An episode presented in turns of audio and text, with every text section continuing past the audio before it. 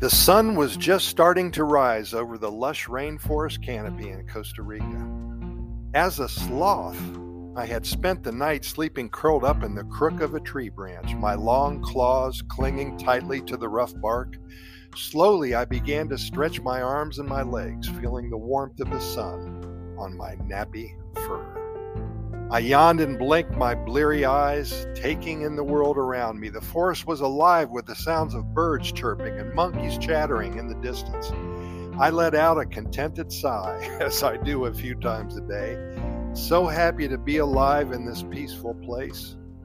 As a sloth, my life is a slow and simple one. I spend most of my time lounging in the trees, nibbling on leaves and fruit, and taking long, long naps.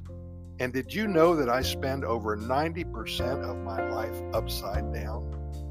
Well, my movement is slow, deliberate, and almost methodical, but that's just the way I like it.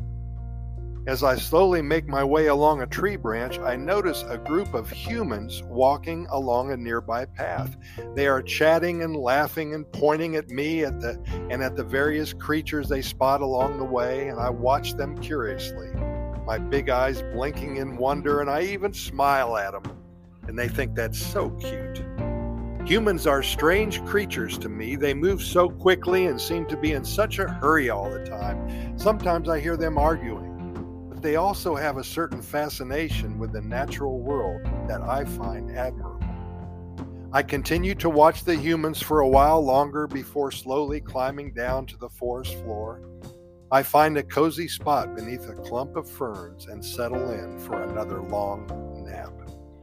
Well, as the day wears on, the forest becomes quieter and the heat begins to rise, and I can feel my body slowing down, my breaths becoming deeper and more deliberate.